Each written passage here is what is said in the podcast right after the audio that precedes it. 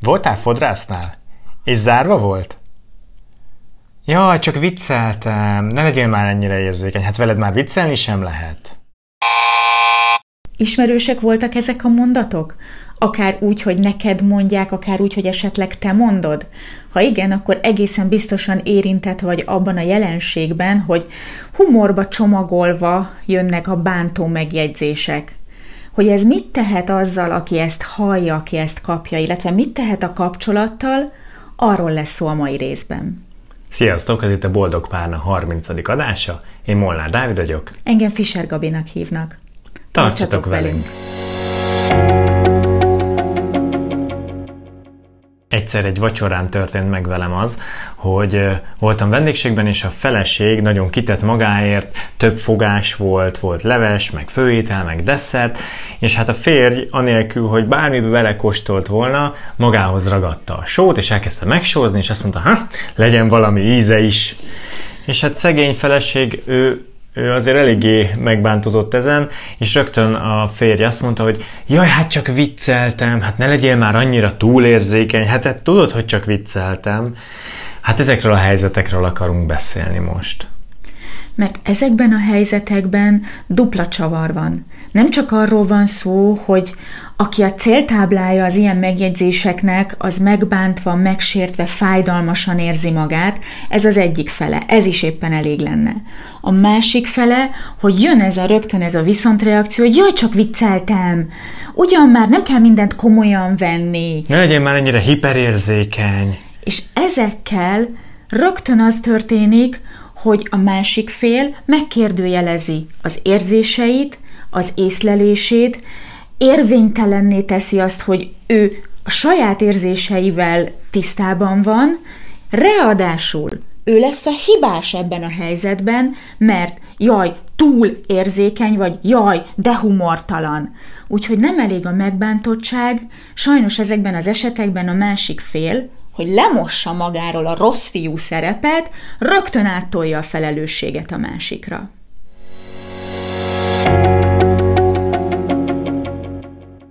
De hogy miért is van szükség arra, hogy a humorizáló fél rögtön védekezésbe csapjon át, hogy le, lemossa ezt, hogy ő lenne a rossz fiú, az azért van, mert ez a fajta humor, ez általában egyfajta agresszió.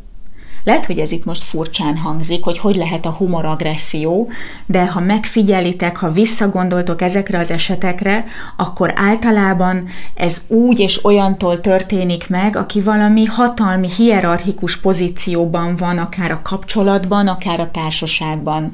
Ilyen típusú, jaj, csak vicceltem megjegyzéseket a főnököktől lehet hallani a beosztott felé, a szülőktől a gyerekek felé, a dominánsabb féltől a párkapcsolat másik tagja felé, férj a feleséggel viccelődik, hogyha ő a dominánsabb, vagy fordított esetben, vagy esetleg akkor, ha valaki ki akarja jelölni, körbepisilni a pozícióját egy társaságban azzal, hogy ő lesz ezzel a menő. Hogy ez általában agresszió. Egy burkolt, és valójában letagadható agresszió. Ezért olyan kettős fenekű és éles ez a helyzet, mert nem elég, hogy agresszív és bántó a másik, de azonnal le is tudja tagadni. És ez nagyon veszedelmes a kapcsolatokra nézve.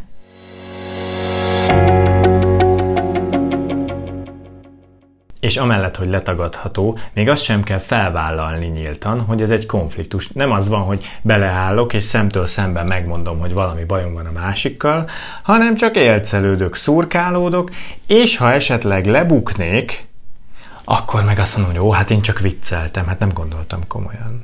Na most ez nem mindig tudatos ám, tehát teljesen lehetséges, hogy az illető nem is tud szembesülni ezzel a konfliktussal, ezért sem vállalja föl, és szépen így próbálja meg így kiengedni a, a gőzt. Vagy az is lehet, hogy ez egy ilyen tanult minta, mert hogy otthon is azt látta, hogy apa mindig beszólt anyának, ugratta. Olyan viccesen ugratta, és anya is milyen vicces volt, amikor ugrott ezekre az ugratásokra.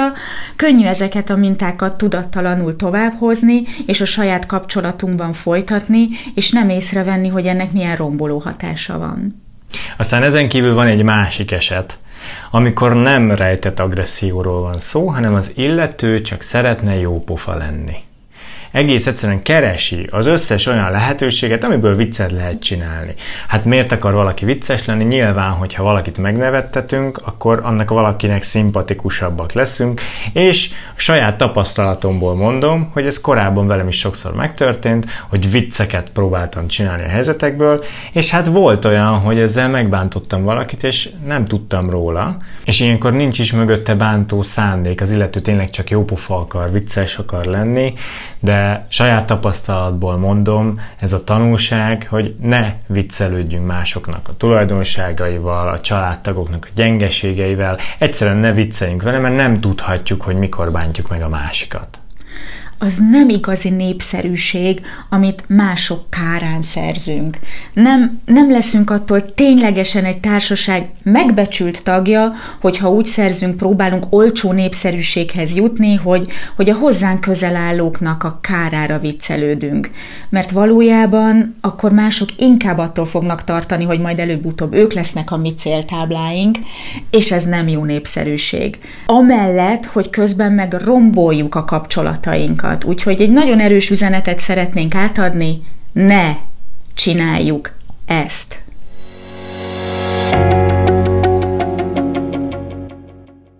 Aki valaha volt már céltáblája az ilyen vicceskedő, humorosnak szánt, de amúgy bántó megjegyzéseknek, az pontosan tudja, hogy ez mennyire fáj, és mennyire rombolja a kapcsolatot. És nem csak a megjegyzés fáj, hanem sokkal rosszabb tud néha lenni az, amikor meg is kérdőjelezik azt, hogy ő neki ez fájhat. Senki nem döntheti el helyettünk, hogy nekünk mi fáj. Még mi magunk sem beszélhetjük le magunkat arról, hogy ez nekünk fáj.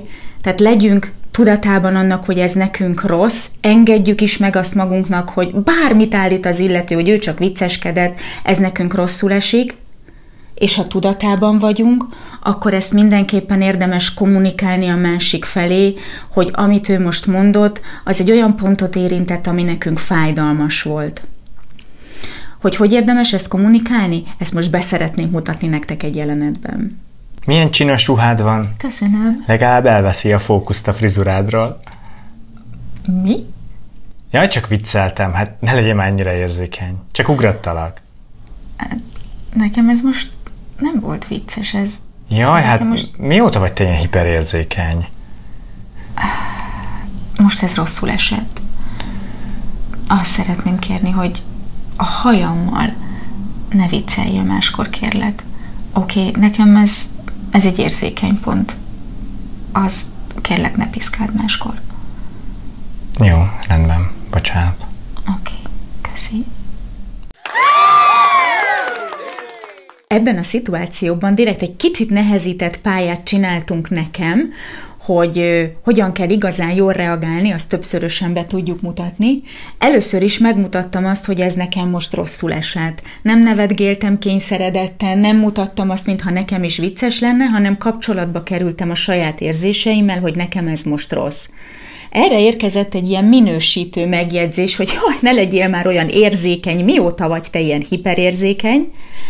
Ezen a ponton én is átmehettem volna egy ilyen minősítgetős, viszont odapörkölős válaszba, ahonnan garantált a veszekedés egyébként. Mondhattam volna, hogy te meg egy büdös bunkó vagy, hogy ilyeneket mondasz. Ez nem az erőszakmentes kommunikáció része, ez nem segített volna.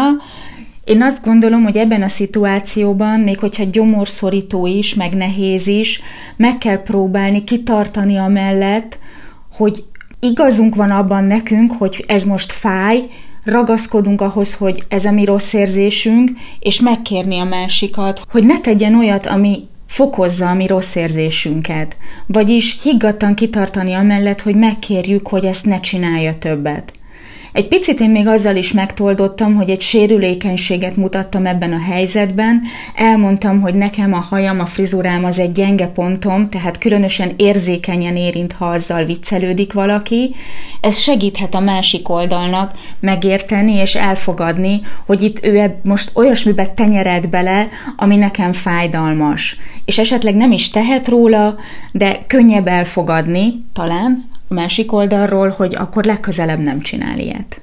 Ezáltal a higgadt határozottság által el lehet juttatni a másik felet abba a pontba, hogy megértse mélyen megértse, hogy miért bántó, amit csinál, és mivel megkért Gabi arra, hogy többet ilyet ne tegyek, ezért legközelebb, ha eszembe jutna egy ilyesmi, akkor azonnal eszembe jut az is, hogy ú, de vele nem szabad, mert a haja az érzékeny, és hogyha ez mégis előfordulna, akkor nyilvánvalóan már csak emlékeztetnie kellene Gabinak, hogy de hát megbeszéltük, és onnantól kezdve szépen el lehet erről szokni.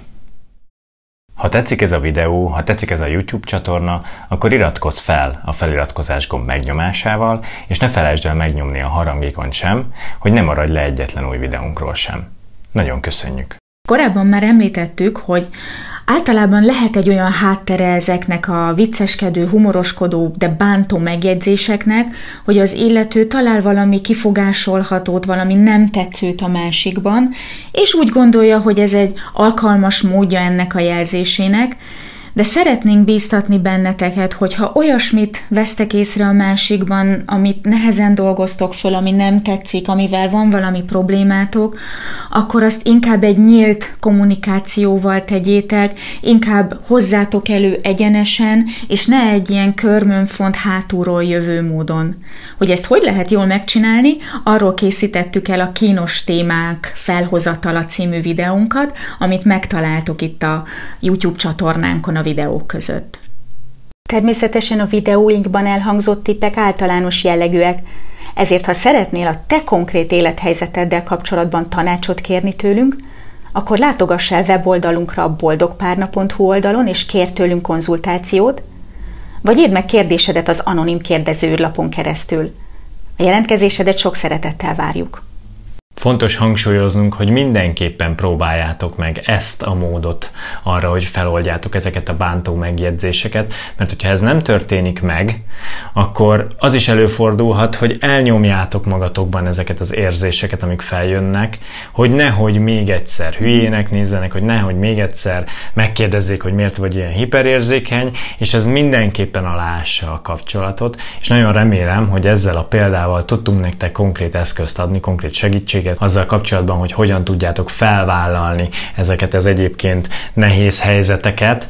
Hogyha bármi kérdés ezzel kapcsolatban felmerülne, akkor nyugodtan írjatok nekünk, akár privátban, a Facebook csoportban megtaláltok minket, vagy az anonim kérdezőt is használhatjátok, vagy esetleg, hogyha szeretnétek, akkor konzultációra is várunk szeretettel titeket.